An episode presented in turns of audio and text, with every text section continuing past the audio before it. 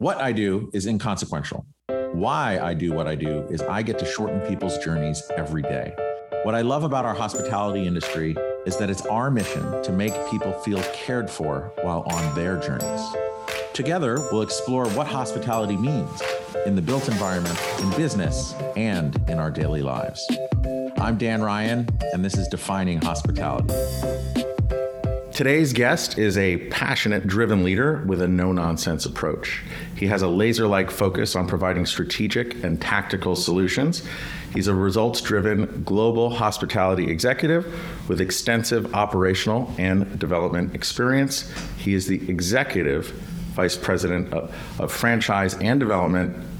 Ladies and gentlemen, Keith Pierce. Welcome, Keith. Thanks. Thanks, Dan. It's been so Pleasure to uh, good to get to know you. I know we first met at the lodging conference. Yeah. Um, we had a glass of wine in the lobby of the Marriott Desert Ridge, and you were just telling me this story of the incredible growth Yeah. of Sonesta from 50 hotels before the pandemic to 1,200 hotels now. Yeah. Or plus or minus 1,200. Yep, it's been amazing. Yeah, amazing and, ride.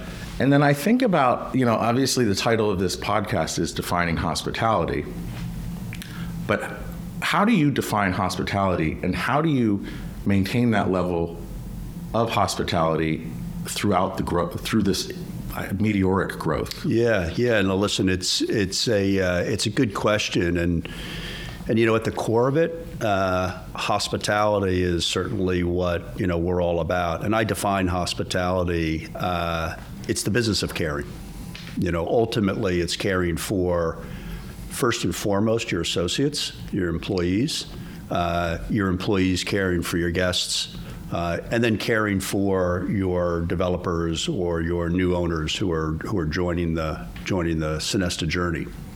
And if you don't have at the core of it kind of that caring DNA, uh, at least in my opinion, uh, it's really hard to you know translate that down through to associates and then associates on to guests and then your developing team onto the developing community.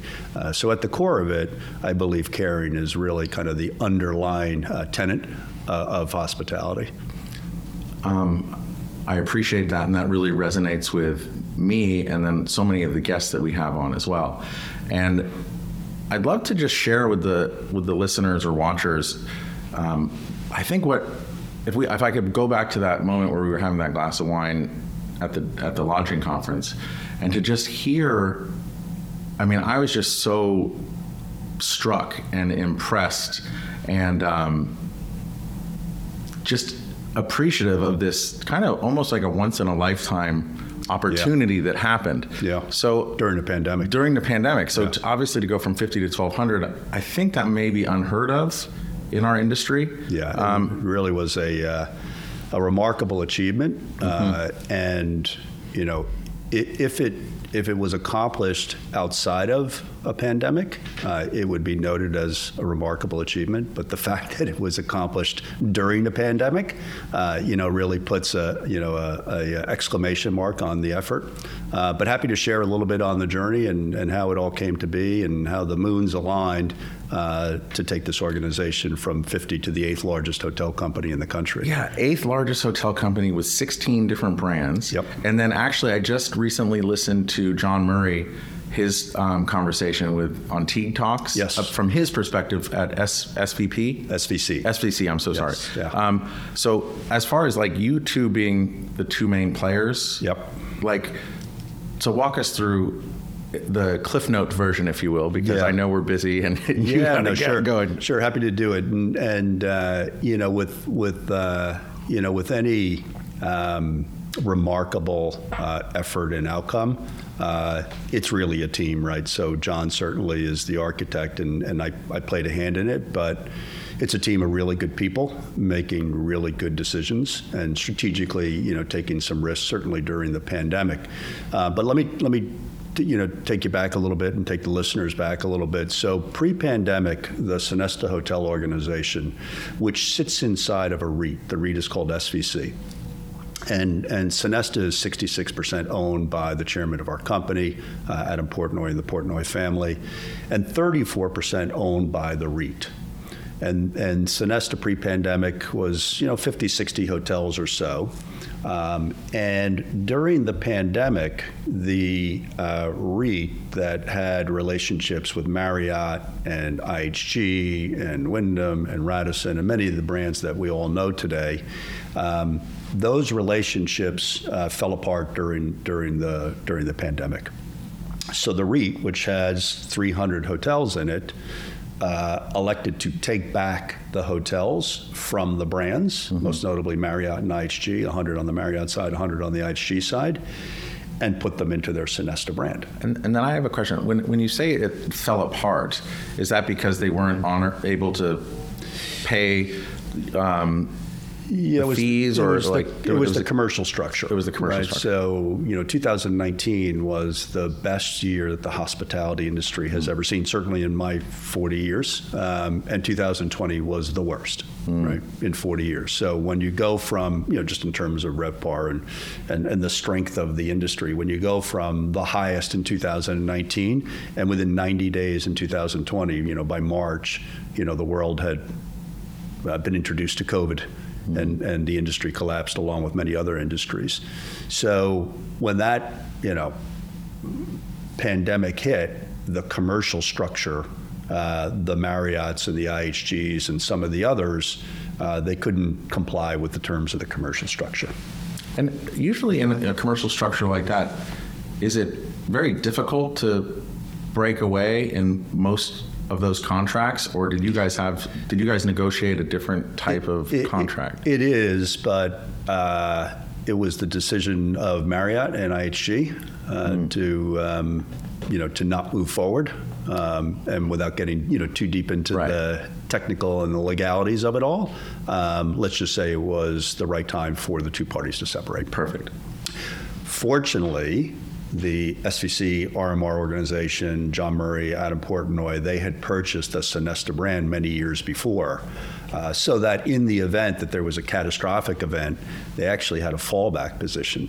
Right. Oh, so that was like was a, a, strategic buy. Plan for the best, hope for the worst. Yeah. I mean, hope, plan for the worst, hope for yeah, the best. Yeah, yeah, yeah. So, hmm. um, so during the pandemic, uh, Sonesta was uh, starting to take back these hotels and deflag them as Marriott's and deflag them as Candlewoods and deflag them as you know Residence Inns and put them into the family of Sonesta brands. Mm-hmm. Sonesta Hotels, Sonesta Select, Sonesta Simply Suites, and Sonesta ES, and then there's Royal Sonesta.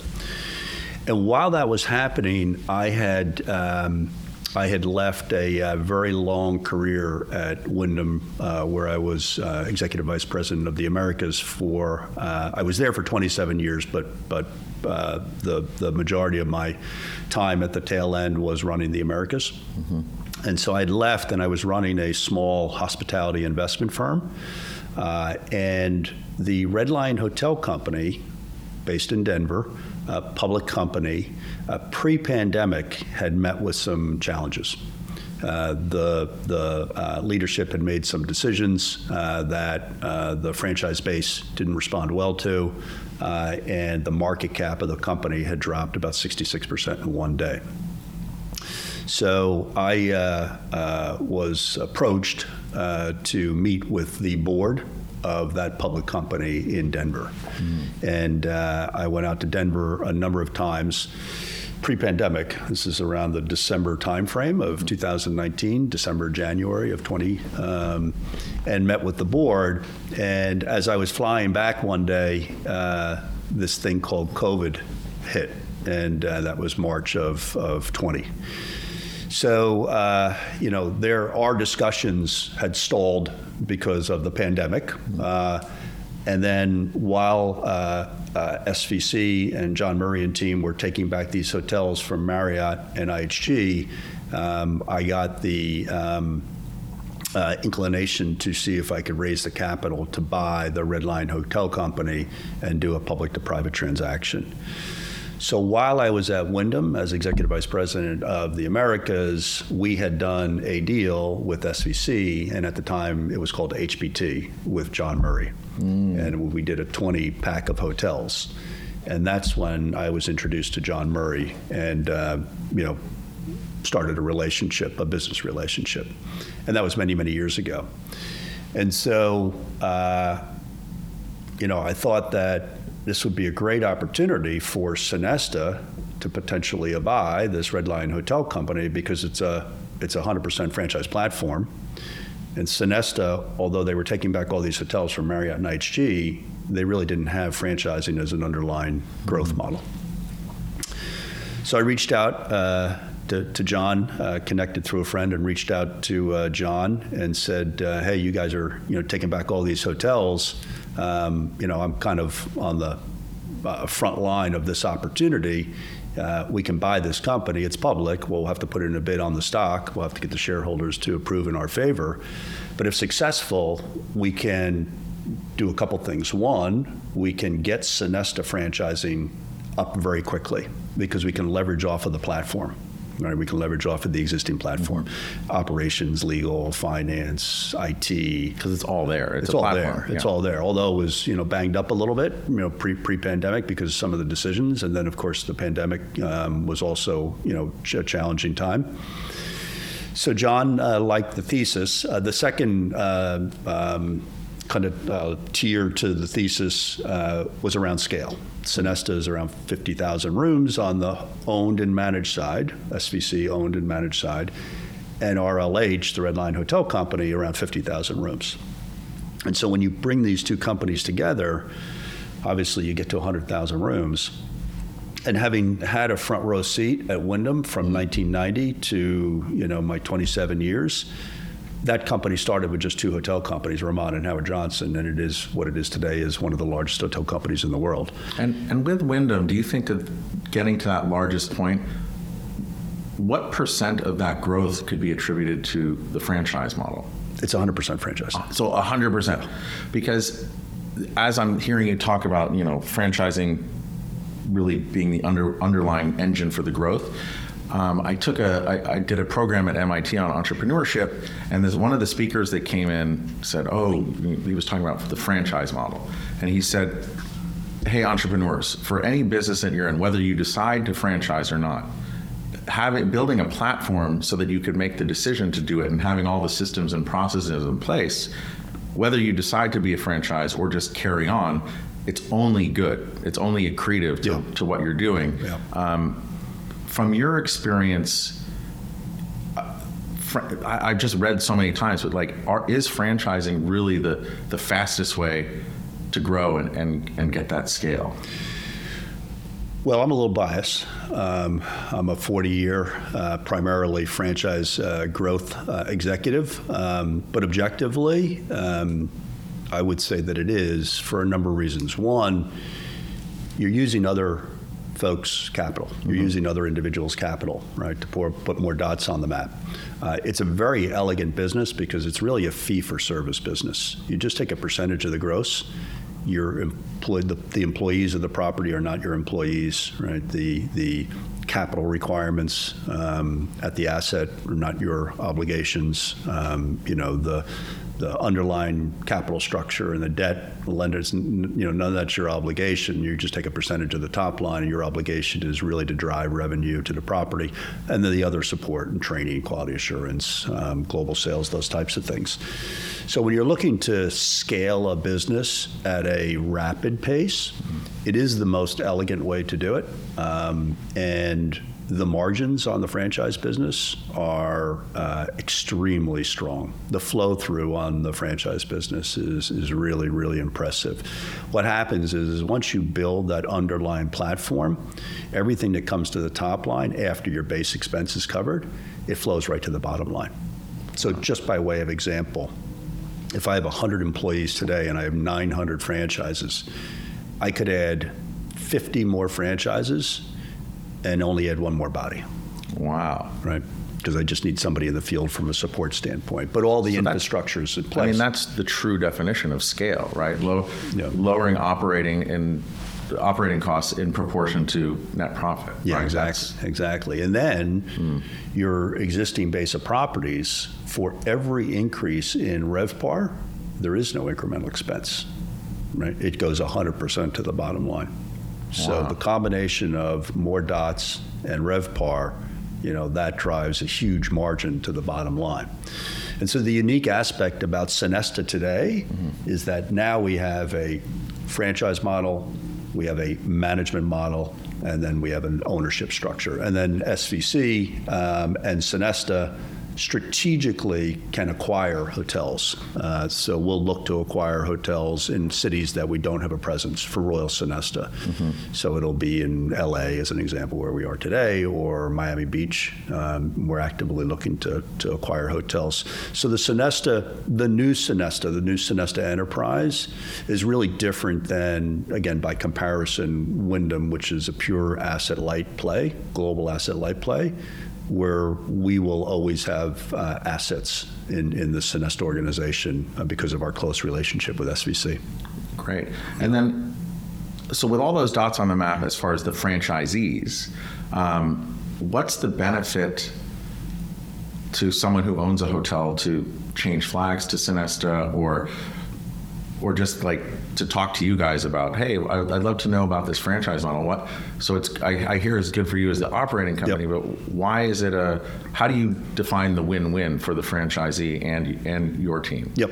So just back to the um, just back to the acquisition on RLH. So once uh, John Murray and uh, Adam Portnoy um, uh, approved the potential purchase for RLH, we made a bid. Uh, ultimately, we were successful. And in March of 2021, we acquired the RLH business uh, and took it private from public. We, the next day, we, we took it private.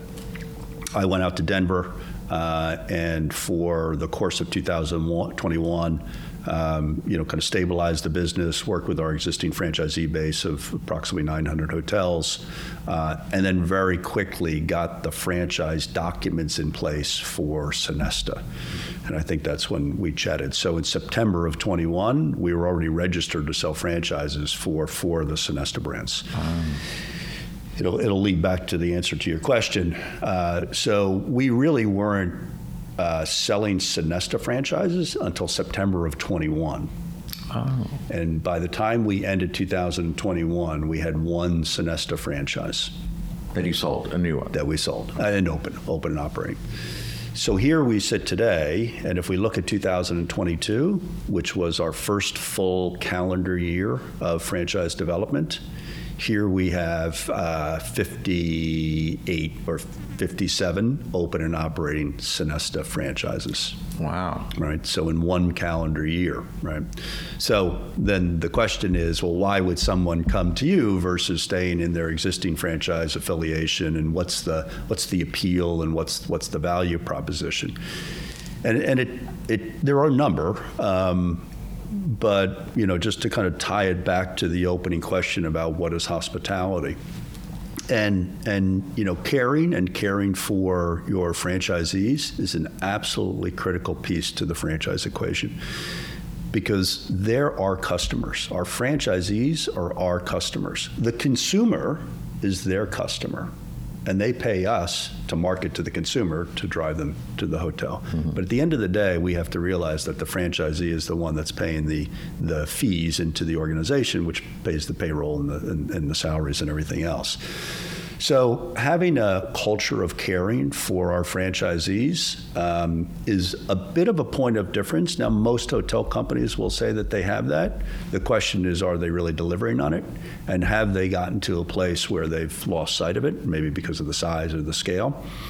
The other aspect is that we're owners and operators, right? We have 8,000 employees, give or take, um, right? We have 50,000 hotel rooms. You know, so when we think about asking a franchisee to do a quality improvement, we have to ask ourselves first, right? Mm-hmm. And that gives franchisees a comfort level because they then know that they're not going to be asked to do things that don't really give a return to them. Mm-hmm. Because first we have to ask ourselves, and we, we manage now 220 hotels, own and manage, right? So, and so you can imagine that the capital commitment that we would have to make if we agree with that product improvement plan or that quality assurance or that new standard. So that's a that's a built-in. Uh, it's like a built-in governor, right? Which many companies don't have today. You know, many of the hotel companies that you see out there today, many of the big brands, they're all asset light. They do not own. Oh, yeah. They do not own hotels, right? They've spun them all out. Yeah. Now there might be some pockets here and there, but in the main, they're asset light. So we're 900 franchises, you know, 220, 30 um, uh, managed and owned hotels. Um, so, uh, and then I would say, lastly, in markets where there's opportunity, what you will find most of the time is that there's every Marriott brand, there's every IHG brand, there's probably every Wyndham brand, there's probably every Choice brand. So if you want to go into that marketplace, or if you want to stand alone outside of the sea of that that brand, there you have to look for another option. Hmm. And we're a, we're a we are a good alternative option. And we're not public, right? The REIT is public, SVC is public. We're, we're a private. Sonesta is a, a private a private company, and so you know we have obligations uh, that we impose on ourselves to achieve and grow, uh, but we're not held to quarterly, you know, growth objectives to hit our quarterly earnings to get to the street. Although you'd probably be blowing them, uh, blowing them out of the water right now. uh, we did in 22. Yeah. yeah, we did in 22. Um, Yeah. So I'm curious, like being a, a fan of empathy, and so much of this defining hospitality is like how how it makes you feel, how you make others feel. This, you know, the DNA of uh, of caring, as you said. Yeah. So with the explosive growth that you're having with your just your overall business model, how do you scale that caring part of the DNA as well? Did you build infrastructure? Um, how do you create accountability and measure that? Is there a way to do it? Like, how do you distribute it across Yeah. all of your growth? Yeah, so it's uh, it's certainly gotten uh, it's gotten to be a bit more difficult in our post uh, COVID uh, remote work uh, Zoom meetings because at the end of the day, it's it's about the culture, right? And when you're not sitting in the office every day with your teams, it is I I have found it harder to deliver the culture and stylistically to have people kind of you know move in the same direction that you believe in. Um, but it all starts with picking the right people on your team. You know, and they've got the same beliefs and the same passion, the same understanding. At the core of it, particularly for the franchisees, understanding that they're our customer.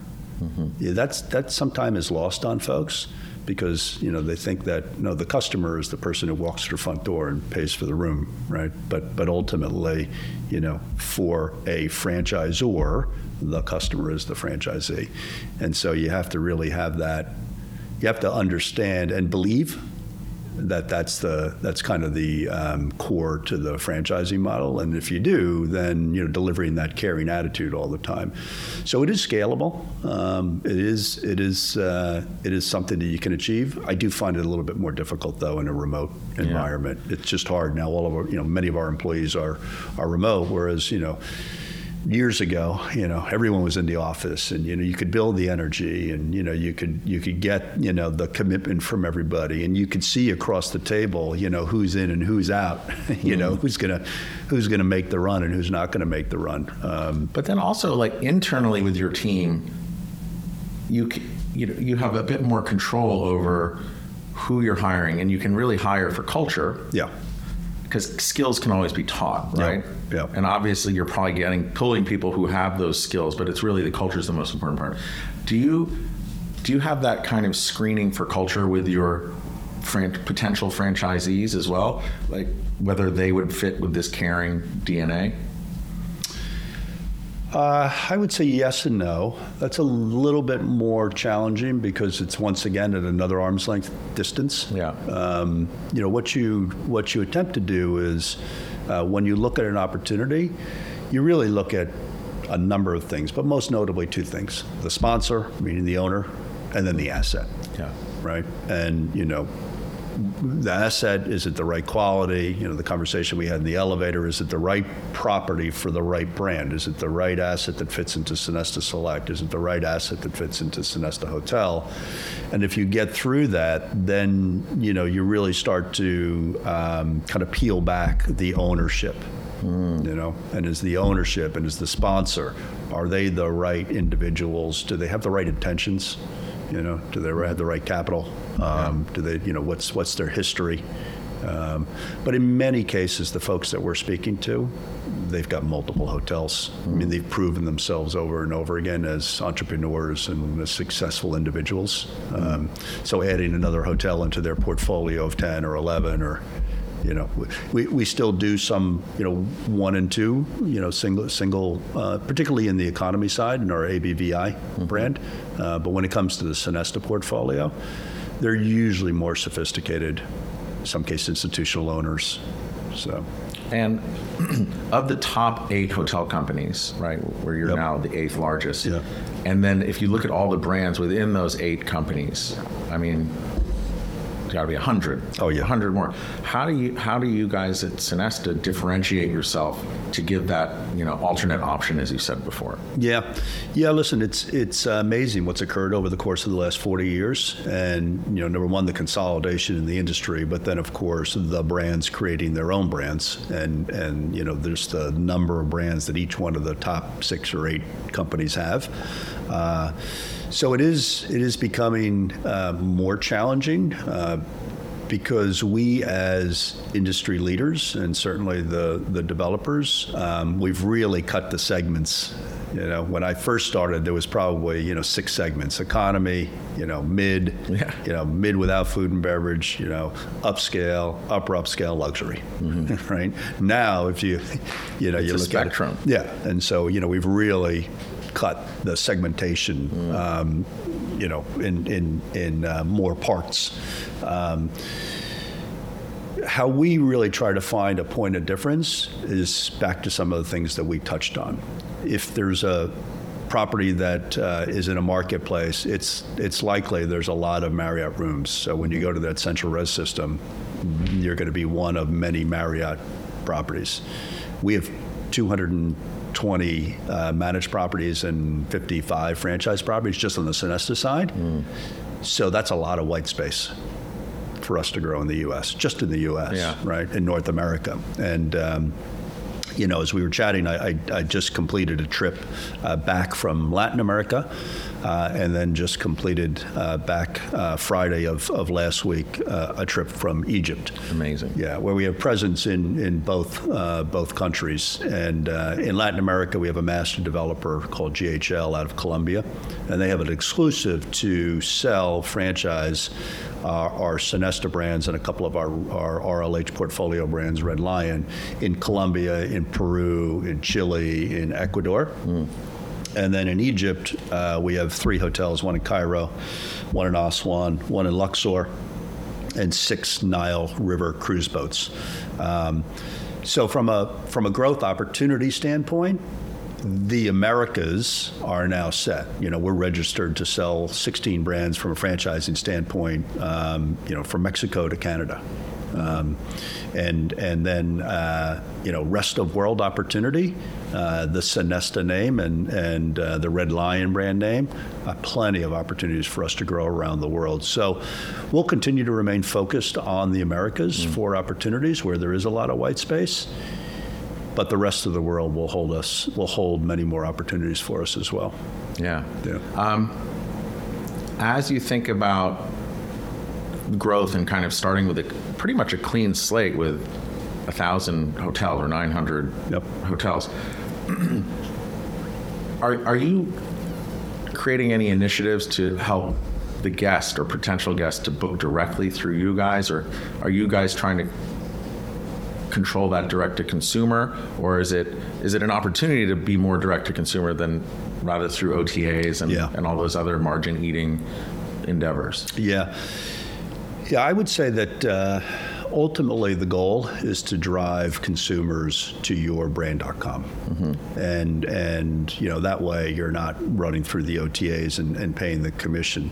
Um, but the OTAs are very powerful uh, drivers of business. Yeah. And um, that's where the scale comes in, right? Because if you have scale, you can go back to the OTAs, and let's just say, by way of example, you were paying 20% or 22%.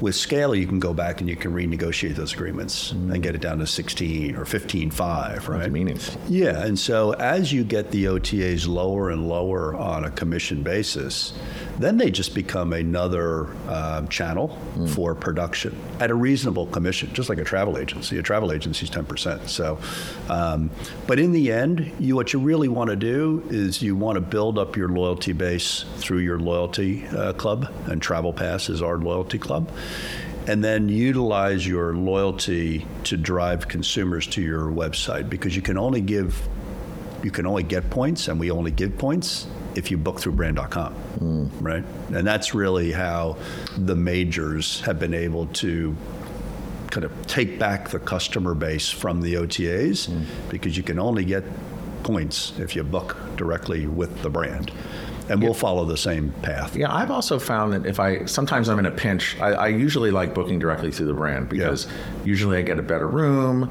Um, you know, I'm not on the second floor next to the dumpster. Yep. Um, but I also think it's a it's a missed opportunity for many brands when someone does book through an OTA to kind of wow them, to not put them in that less desirable room and try and change their hearts and minds to book directly through them. Have you guys have you seen that in your in your journey at all? No, um, that's uh, I'm I'm su- surprised that that's been your experience because Yeah. typically what happens is you just provide inventory and you know. Like we would never provide inventory by the dumpster, Right. yeah, it's right. So we want to give a caring experience to all of our guests, whether they come through OTAs or not. Um, but look, the OTAs, uh, you know, between Expedia and Booking and Priceline, Agoda, you know, they are powerful, powerful marketing machines, and they will continue to drive, you know, consumer eyeballs uh, to their sites. Um, you know, if you look at the market cap of the top four hotel companies, Priceline alone is a larger market cap than the top four hotel companies. So when you put that in perspective, Scale. what does it mean in terms of marketing dollars, right? Yeah. Um, so you have to really find a way to to partner uh, and and balance the relationship uh, between the OTAs. And so you know we're working on those um, you know those types of um, structures as well. Okay. Yeah. And then, at what point in your career, in your career journey, did you, or did the hospitality industry put its hooks in you? How did you know Uh, this is you? Yeah, so I really didn't have uh, much of a choice. My my dad was the publisher of Lodging Hospitality for 25 years. Ah. Yeah, so we were going to the New York Hotel Show. At that time, it was in uh, I think November, and it was at the Coliseum in New York City. Oh yeah, right. What's there now? The Mandarin Oriental and yeah. or Time Warner Centers. Yeah, down in Central Park. Columbus Circle. Yeah, Columbus Circle, Yeah. exactly. And so I can remember, uh, you know, probably at the age of seven, eight years old, you know, going to the food vendors and thought this was the greatest thing. You know, you can go to a you can go to a trade show and just eat, you know, eat off the food vendors. Um, but you know, getting out of high school, not really knowing exactly what I wanted to do. You know, my dad said, "Look, why don't you try hospitality? Because it has just so many uh, unique aspects in terms of paths you can take. You can go in finance, you can go in development, you can go in marketing, you can go in sales, you can go in operations. I mean, it just goes on and on and on, right? Because it is a business." And it affords you travel, you know. And um, and if you like people and you're a people person, you're social, then you probably find it'll be a good fit. So I did go right off into hospitality school, and uh, and then got out of uh, got out of ho- hospitality college and went right into the Waldorf Astoria, um, and uh, did my did my uh, you know my on-site um, operations uh, work at the Waldorf Astoria, and then I had an opportunity to jump out of the property level into corporate. Um, ironically, because it's taken me full circle in my my career, um, to go to Boston and start a hotel company called Hawthorn Suites with a guy by the name of Joe McInerney. And Joe McInerney is a longtime hotel guy, Sheraton, Sheraton ITT, ITT Sheraton, uh, president of DH in LA at one point in time. And um, so he uh, he uh, said to my father, "Yeah, you know, send him up." And you know, back then there was no internet, and uh, it was a franchise company, and and uh, you know, when you sent out your franchise offering circulars, they were paper, and they're very big documents. And so I managed the uh, mailroom uh, for Oh, wow. the franchise offering circulars in 1986 And ironically, uh, you know, the RMR SVC Sonesta organization uh, is based in Newton, uh, which is just a, you know, a, a stone's throw away from where our offices were on 131 State Street in Boston. So 40 years later, I'm, I'm back in Boston uh, slinging franchises again. Wow, full circle. Yeah, yeah. Um, one question I, I really enjoy asking everyone um, it's kind of a time machine question. So if you, the Keith I'm talking to right now, appeared at Columbus Circle in front of your seven year old self, what advice do you, ha- do you give yourself? Uh, wow, that's a that's a deep question. uh,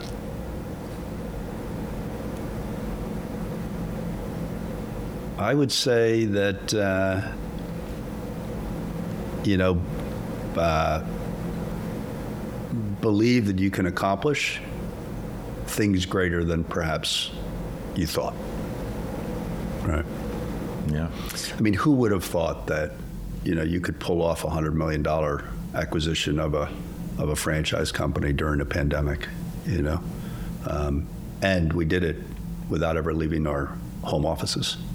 It's amazing. Yeah, you know, who would have thought that you could, you know, with a great team of people, you know, build a hotel organization that's that pre-pandemic was small and relatively. Um, unknown, at least in the eyes of the, the industry from a broader standpoint.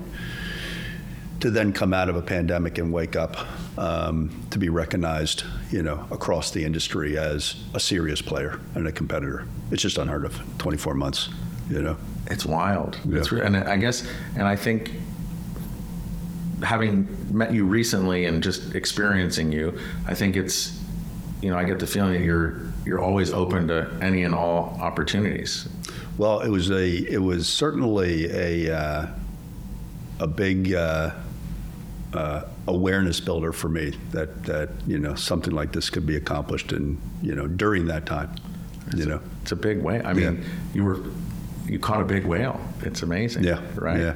Yeah, we did. And We it's did. and I know you said the moon's aligned, but I think it's like in this instance, it's really the solar system aligned. yeah. and it's just so impressive and I, I just love hearing about it and i love your your insights Yeah, to no, it thanks. Thanks for that. and i think it's really important to share this story too because i think if you know people listening i think that this will act as an inspiration to them and fuel for them to you know shoot for the stars Yeah. Yeah, look, there's great opportunities out there. Um, you know, every day you just have to get up and you have to believe.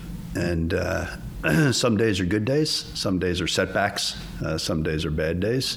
Um, but if you believe that there's an opportunity there, you know, just keep on pushing. Uh, you know, through the process of trying to raise the capital to, to buy the Red Lion Hotel Company, I had, you know, probably 20 no's before I got one yes from John Murray. wow Yeah. that's a surprising it was 20 I, I would think it would be more like 100 Yeah, it was a lot of no's. Right? It was a lot of no's. Wow. Yeah, yeah. It was hard. It was hard to get people to to focus and get the capital. and Certainly during a pandemic, you know, because again, you couldn't. You really just couldn't get to their offices and sit with them. And you know, um, it's one thing to have a conversation over Zoom and you know run through the models and um, you know the thesis. It's another thing to sit in front of them and you know give them that kind of you know. Um, visual belief, yeah you, know, and you have to sell the vision Yeah. and paint that Yeah. really clear picture Yeah, yeah, yeah. It, it, it had it not been a pandemic, that organization would have been acquired by another company. But because of the pandemic, all of the companies were playing uh, defense, except for SVC. Yeah, and I know there's been a couple who've been on the offense, and they're really good stories. It's that you know that abundant mindset, Yeah. right? Yeah. and um, Yeah, yeah. I mean, the Yeah. minute we came out of the pandemic, you know, just by way of example, in in uh, 2021, uh, the underwriting model to acquire the company, we were very conservative because when we did the underwriting model, it was during a pandemic, and we didn't know that you know by the time you got to Memorial Day, certainly in the U.S. even though everyone was masked up and people were still getting sick, the uh, population wanted to travel. And so by the time Memorial Day of 21 came around, the performance went off the charts, particularly for secondary locations where we have a lot of them on the Yeah. highways, the economy hotels. And uh, so our, our, our underwriting model, um, we just blew it out of the water, right? Because performance took off and we wrote it, we wrote it to flat to 20, which was the worst year ever, right? Wow. And so here we are, you know, what, two and a half years later, and now we're, you know, getting back to 19 levels, in some cases surpassed. Yeah, it's that, you know, it's that S curve you always read about, right? Yeah. You're, you're investing, investing, you dip, but then once everything comes back, you're outperforming. Yeah, yeah, this one was a hockey stick almost. I forget the S curve. It's a, yeah, and then you're always skeptical of that when you see the hockey sticks. Yeah, yeah. But uh, it's such an amazing story, and I thank you. One other thing I wanted to introduce. Um, you, you've heard of this chat open AI or chat GPT, the open AI thing where you A ask your little que- bit, yeah. So I asked it a question. I said, "What question should I ask you?" Oh, okay. And uh, this AI said, How does Sonesta ensure that its properties maintain high standards of service and guest experience? That's from a computer, not me. Wow, that's a good question um, from a computer. So, a couple things. Uh, we own and manage 220 hotels, right? So, you know, we, as an example, from a capital improvement standpoint, we'll put in SVC, we'll put in $600 million in capital into our managed estate, right? To continue to bring up the quality of the property in terms of its FF&E and its experience and, and, and you know, all things furnishings. Um, our managed team, uh, led by uh, Vera and team, exceptional team, and will continue to drive the, the consumer experience. That's on the, called the owned and managed estate. On the franchise estate, you know, a little different because as we discussed earlier, you know, we don't, we're obligated to drive to the top line performance uh, and, and certainly ensure that the quality is there for the, for the guest through quality assurance, through training, uh, through, um, uh, you know, uh, uh, uh, social media reviews, TripAdvisor reviews, those types of things, right? So to keep to keep uh, in check with the quality of the properties. So that's a core competency of a franchisor. Mm-hmm. You know, you have to have the ability to ensure your franchisees are delivering on the spirit and the experience, both on the service side as well as the quality side. We have an entire field organization. Their, their you know responsibility, in addition to the top line, mm. is ensure that the quality is there and the experience is there. It does get tricky though when you scale. You know, when you have Yeah. 900 hotels or 6,000 hotels or 7,000 hotels, because to get enough human capital to deal with that level of scale is a little tricky, right? So, you know, over the course of uh, you know time, um, utilizing uh, technology has, has has really started to play a role. Um, you know, being able to do virtual quality assurance inspections versus personal quality assurance inspections, being able to use the social media, right, and all the all the social uh, tools, because guests will let properties know when they have a bad experience. They let the property know when they have a good experience, but more so when they have a bad experience, right? Yeah. And so when you start to see those, you know, bad customer reviews, you can really narrow in on properties and bad behavior. Cool. Yeah. So there's tools in place to ensure that there's a good experience. Great. Yeah. Um, and then last question: As you look at coming where you are now and your trajectory, what's exciting you most about the future? I'd say global expansion. Yeah, having had the opportunity in 22 and then certainly just a little bit into this year um, to spend time in Latin America to see the product there. Uh, just returning back from Egypt to see the product there. The Sonesta name, the Red Lion name, those brand names will resonate around the rest of the world. Uh, and so there's plenty of space for us to grow here in the Americas. Um, but you know, establishing the Sonesta present presence in key strategic um, uh, markets and countries around the world. Uh, for me personally, I think that that will be a a rewarding step in the journey um, to be able to spend a little bit more time uh, internationally and globally growing the band, grow, growing the brand. I did that for a little bit on the on the Wyndham business. Um, my primary responsibility in Wyndham was the Americas, uh, but I was fortunate enough to spend time in China and Latin America and EMEA. So we can do the same here with Sonesta. Wow, it's so exciting. Yeah, yeah. Um, well, I, I speak for myself and all of our listeners. Thank you for your time. I know how Yeah, busy we're at ALIS, and I know you're Yeah, we're running. you're to- swinging for the fences. So we're, we're, we having a lot of meetings today, so we'll take advantage of our time here together and, the, and with all our fellow industry uh, folks. So thanks for the time. Really appreciate it. No, I appreciate your time as well. And thank you to our listeners. Without you, um, we wouldn't be doing this. So we keep growing every week. If this changed your idea on hospitality, giving, receiving, growing, please pass it along. Um, we're growing all by word of mouth. So thank you all very much.